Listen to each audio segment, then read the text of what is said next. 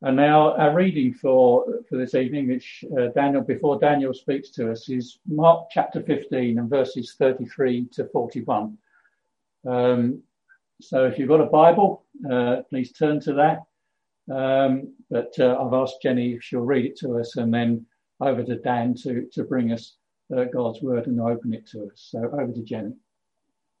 Right. The death of Jesus. At noon, darkness came over the whole land until three in the afternoon. And at three in the afternoon, Jesus cried out in a loud voice, Eli, Eli, lema sabachthani, which means, My God, my God, why have you forsaken me? When some of those standing near heard this, they said, Listen, he's calling Elijah. Someone ran, filled a sponge with wine vinegar, put it on a staff, and offered it to Jesus to drink. Now leave him alone. Let's see if Elijah comes to take him down, he said. With a loud cry, Jesus breathed his last. The curtain of the temple was torn in two from top to bottom.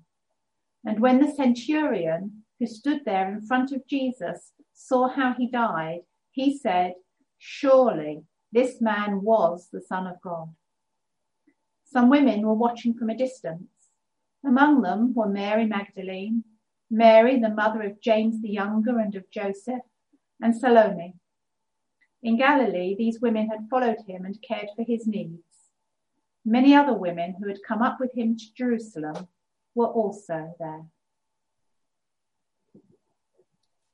Well, thank you so much, uh, Andrew and Jenny, and uh, Charlie and Danielle uh, for starting our service together. It's been wonderful uh, to hear from you all. And uh, do keep your Bibles open if you've got them uh, in front of you to that passage that we've just seen read out. And as we look at this encounter with the Roman centurion, and we've come to our last encounter with Jesus in our series that we've been looking at in Mark's Gospel uh, this evening. And you might be thinking, as we heard right at the start, that it's not much of an encounter when you read it, is it? I mean, all this Roman centurion gets is like one verse uh, in the passage this evening. Jesus, he says no direct words to him, and we have no record of what happens to the Roman centurion uh, after this encounter. And yet, despite all of those things, I hope as we'll see this evening, this encounter is no less profound than some of the others that we've seen over these last couple of weeks. Because this centurion encounters Jesus at the most pivotal point in the whole of human history. And he's not just present at this event, but he's the one presiding over it. He's the one overseeing this event take place. He's the one organizing the execution of the one that he's about to declare the son of God. I mean, it's crazy, isn't it, to think how profound this part, uh, his part in the Bible really is. And what a moment he's at. Jesus' death wasn't just some random Easter event, but rather it was the culmination of thousands of years of God working and promising to do something extraordinary through his chosen king, his son that he would send the whole Old Testament, it all pointed towards the fact that Jesus, the promised Messiah, would come, be killed by his people for his people. And here stands the Roman centurion overseeing the most important moment in human history alongside the resurrection.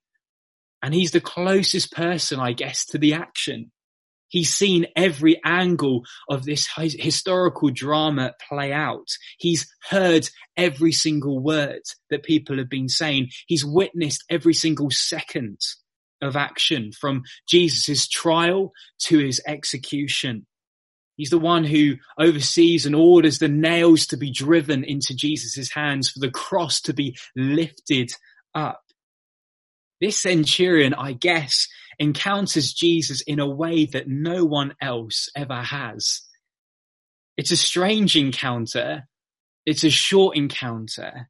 But as I've said, it is an immensely profound encounter. And that's what we're going to see tonight. But you know, one of my um, favorite sports that I love to follow, one of my favorite sports that I love to watch is basketball.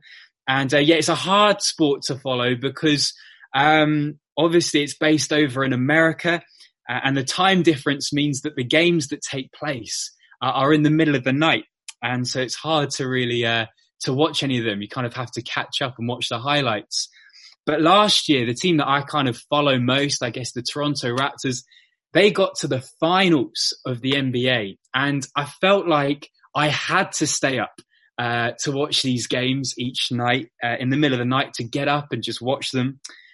And you know, there was one game in particular I remember that they were playing and it got down to like the final seconds of the game. I think um, four seconds left and the score was equal. And I seen the Toronto Raptors, they had four seconds to win the game. And as the ball was played in, uh, one guy started dribbling it into the corner of the court.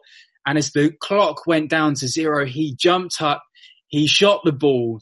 And as it was going up, everyone was waiting to see whether it would go in. And as the ball was coming down, as it came down towards the rim, it hit one side of the rim and then it bounced up and then it hit the other side of the rim and then it bounced up to hit the other side of the rim, and then it went back to the other side of the rim, bounced again, and then it went through the net. And they won the game, and it was incredible. Everyone just waiting. It felt like ages to watch this uh, basketball go through the net. What's going to happen? And you know, there's a great photo that actually won an award. It's the World Press Sports Photo of the Year 2020, and it's got the moment in, when the ball is bouncing on the rim and it's got this picture of the basketball players with the coaches with the crowd all watching and intensely waiting to see whether it will go in or not.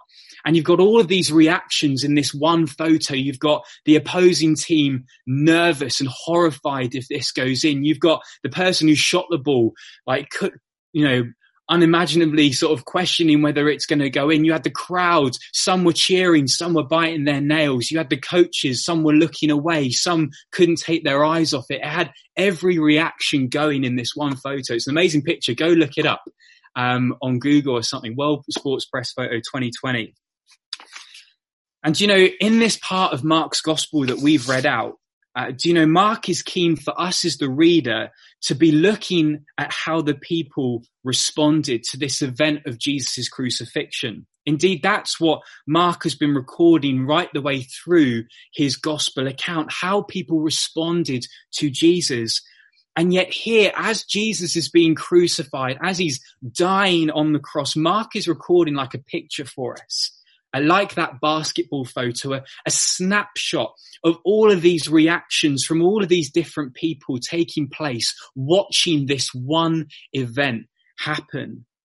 Do you know, we see just before our passage starts, uh, the reaction from Jesus' own disciples. You've got people like Peter who disown Jesus. You get the reaction of the disciples and they're nowhere to be seen. They've fled ashamed of the one that they've followed we get the reaction from the religious leaders, the chief priests and the teachers of the law. And they're mocking Jesus as he's hanging on the cross. Verse 31, it says, it says, they say he saved others, but he can't save himself. We've seen Mark record even the reaction from those being crucified alongside Jesus. And they heap insults on him too, verse 32. Even those who are facing this same excruciating agony, who are carrying the same sentence as Jesus, still find the strength to respond and to react and to mock Jesus, the one they're being crucified with. And then we get, we see the reaction from the Roman soldiers. Many of the Roman soldiers before as Jesus, as he was uh, prepared to be crucified. He was led into their headquarters, which would have housed nearly 600 Roman soldiers at that point. And they're all surrounding him and they're all mocking him and beating him as he's prepared to be crucified. They put a crown of thorns on his head, verse 17. They strike him, they spit him, they strip him of his clothes. We see at the last part, we get the reaction from some of the women who follow Jesus. We see in verse 40 that they're standing away in the distance. They're, they're helpless to do anything. No doubt they're distraught, witnessing from a distance Jesus' crucifixion. And yet the final part of this picture that Mark is painting for us is this Roman centurion. And Mark is so keen to stress to us tonight that he has a very, very different reaction to everyone else around. Verse 39, Mark records, and when the centurion who stood there in front of Jesus saw how he died, he said, surely this man was the son of God. You know, for everyone else watching around, Jesus' death to them was proof to them that Jesus was exactly not who he claimed to be. If he were a king, then he would fight. If he were with a Messiah, he would save himself. But to this centurion, Jesus' death was not proof that Jesus wasn't who he claimed to be, but rather proof that he was exactly who he claimed to be. Isn't that incredible? This centurion had witnessed the execution of countless people. He had witnessed and presided over the crucifixion of countless criminals over his years of service. And yet he witnesses the death of this man, Jesus, and he realizes that Jesus is unlike any man that he has ever crucified before. And you know, of all the people to come out with such a statement like this, you wouldn't imagine it would be the Gentile Roman centurion overseeing the crucifixion. Do you know, it's miraculous. It's, it's like the centurion is given these new eyes as soon as Jesus died. And, and Mark, I think, wants us to realize that this is a result of Jesus' death because as soon as Mark records that Jesus breathed his last, he records two things that immediately happen straight afterwards. He records that the temple of the curtain is torn in two, and then the centurion comes out with this statement of who Jesus is. It's almost like at Jesus' death, God brings this revelation, this instant revelation of who Jesus is and what he's achieved. And this statement is, you know, even more miraculous when we consider the background that this Roman centurion would have had. He would have been brought up and he would have lived uh, his military career by paying tributes to Roman gods. He would have pledged his allegiance to Caesar, the emperor, who himself uh, defined himself as a son of the gods. And Roman culture in particular focused on divine rulers uh, having power and a glory and a prestige and a power and honor from all those around. And yet here, this Roman centurion with all of his background and all of his upbringing, he stands before a crucified weak and powerless, naked Jewish man. And as he breathes his last, this centurion sees something divine in Jesus. And you know, for anyone thinking that maybe the centurion had a bit of a moment of weakness, a moment of pity for this person who was on the cross, well, one historian describes what it took to be a centurion. And uh, this historian said the centurion in the infantry is chosen for his size, strength, and dexterity in throwing his missile weapons, and for his skill in using his sword and shield. In short, for all of it, his expertness in all of his exercises. He is to be vigilant, temperate, active, and readier to execute the orders he receives than to talk. This isn't your ordinary character talking and making this statement. He's not taking pity on this supposed criminal on a cross. He sees Jesus dying on the cross and he knows something is different. He knows this is something extraordinary. He knows this isn't insignificant. He sees power instead of weakness. He sees a glory instead of a shame. And you know, it reminds me of what Paul says in, in 1 Corinthians chapter 1 verse 18. And he says, for the message of the cross is foolishness to those who are perishing. But to those who are being saved, it is the power of God. Paul says, we preach Christ crucified, a stumbling block to Jews and foolishness to Gentiles, but to those whom God has called, both Jews and Greeks, Christ is the power of God and the wisdom of God. And you know, this evening, firstly, I guess what tonight's encounter confronts us with is the challenge is what do we see when we see Jesus on the cross? Do you know, it might be we see foolishness. Why would, why would anyone want to trust in a king who was crucified? How weak is that? How shameful is that? He was a criminal, it seems. But we might see it as a stumbling block. How could this be the son of God? He looks cursed by God rather than chosen by God. Or it might be this evening that when we see Jesus on the cross, we see Jesus crucified as the power and the wisdom of God. It might be that we remember earlier in Mark's gospel, in Mark chapter 10, verse 45, that Jesus himself explains the whole purpose and reason for his death. He explains why he would die, not because he's done anything wrong, but because we have done something wrong in God's sight. Jesus said, for even the son of man came not to be served, but to serve and to give his life as a ransom for many. That is what his cross, that is what his death on the cross was achieving. It is the power and the wisdom of God to save sinners, people who need the forgiveness and the love of God in their lives. Now, do you know what? I'm sure that this centurion probably didn't fully understand in that moment he made that statement, all the theological implications of what Jesus was achieving on the cross. But the centurion, when he makes that statement, he sees and he knows enough to know that Jesus is exactly who he claimed to be. Others might mock, others might scorn, others might just cast lots for his clothing. But this centurion realized that the death of Jesus is truly significant for everyone. And this evening, I wonder, firstly, do we recognize that Jesus' death is significant even for us?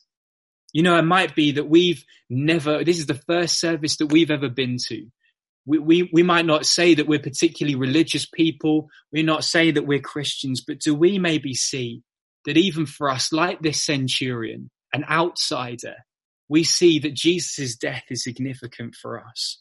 Because one thing we see from Mark's account is that Jesus' death forces us to respond. And we might respond in different ways as Mark shows that people did, we might look at Jesus' death and see it as insignificant, as unimportant, proof that Jesus is nothing special. Or like the centurion this evening, we might look at the cross and realize that Jesus is the most significant individual on the planet. And that his death isn't the sad end to the story, but a, a glorious beginning of a way that God would rescue people not just at the present, but even 2000 years later, to me and to you tonight. Do you know, at many services we hear, don't we? We hear these words that, you know, whether or not we're going to respond to Jesus. The question really is, you know, we, we might hear those words in services. How are we going to, if we're going to respond to Jesus? But you know, as we've seen this evening, that's almost not the right question everyone responds in their own way. The question for us this evening is, how are we going to respond to Jesus? How are we going to respond to him? Are we going to respond to him like everyone else was around, distant, laughing, scorning, turning their, their faces away from him? Or like the centurion, recognizing that Jesus is who he says he is? He is the son of God, the most significant and important person in the world. But you know, for those of us tonight who have already responded and trusted in Jesus' death and his resurrection three days later. Do you know, as I've been thinking about this this week, do you know, as this centurion man encounters Jesus by the cross, what an opportunity it is this evening for us to do the same. You know, I know this is all in one sense very figurative. And I know, of course, that Jesus has risen from the dead and we celebrate his new life. But in one sense, every Christian life begins by standing like the centurion in front of Jesus at the cross. You know, I can remember I visited um, Billy Graham. He's a famous evangelist that sadly died. But um, I visited the Billy Graham Library in North Carolina years ago. And uh, it's like a big farm, American farmhouse. And on the front of this big barn, it's it has these glass panels that make the shape of a cross. And as you go into this barn, you uh, you walk through one of these glass panels at the bottom, and as you kind of get through and you have this tour, it talks about the Christian life starts at the foot, starts like the tour did at the foot of the cross. The Christian life starts at the foot of the cross. That's where it all begins. And yet, whilst that's true, it's also the way on in the Christian life, isn't it? John Stott in his great book, The Cross of Christ, he says if the cross of Christ is anything to the mind, it is surely everything, the most profound reality and the sublimest mystery.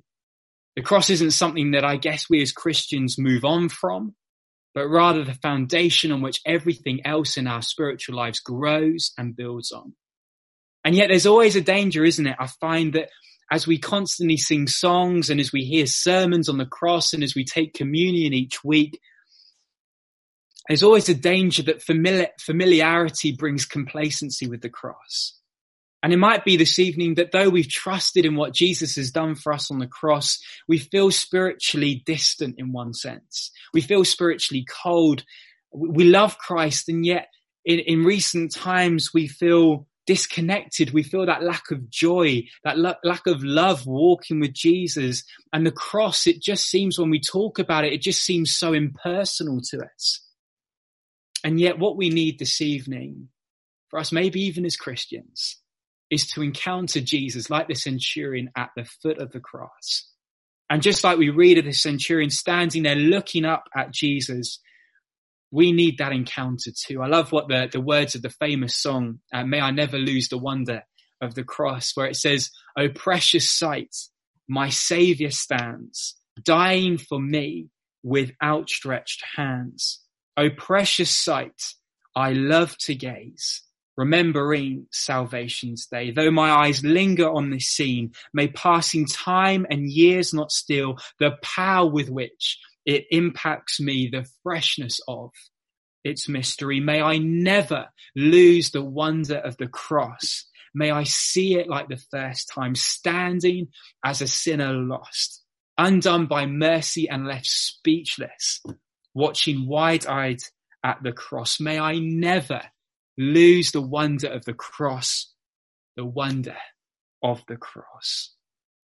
Do you know, I love the opportunity that this encounter that the centurion has with Jesus on the cross presents to us to encounter Jesus at the foot of the cross, totally speechless and lost in wonder at what he's done for us. And that might, that might be the prayer that we long to say this evening. This is how we long to respond tonight as we encounter Jesus, like the centurion on the cross, the one, the Son of Man who loved us and gave his life for us so that we might be forgiven and know the love of God and the hope of eternal life with him. It's an amazing encounter. It's a profound encounter.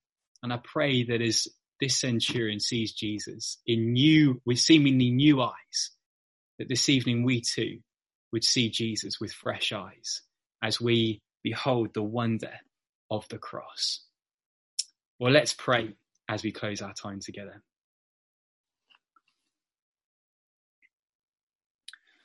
Our Lord Jesus, we thank you so much for this encounter in your word.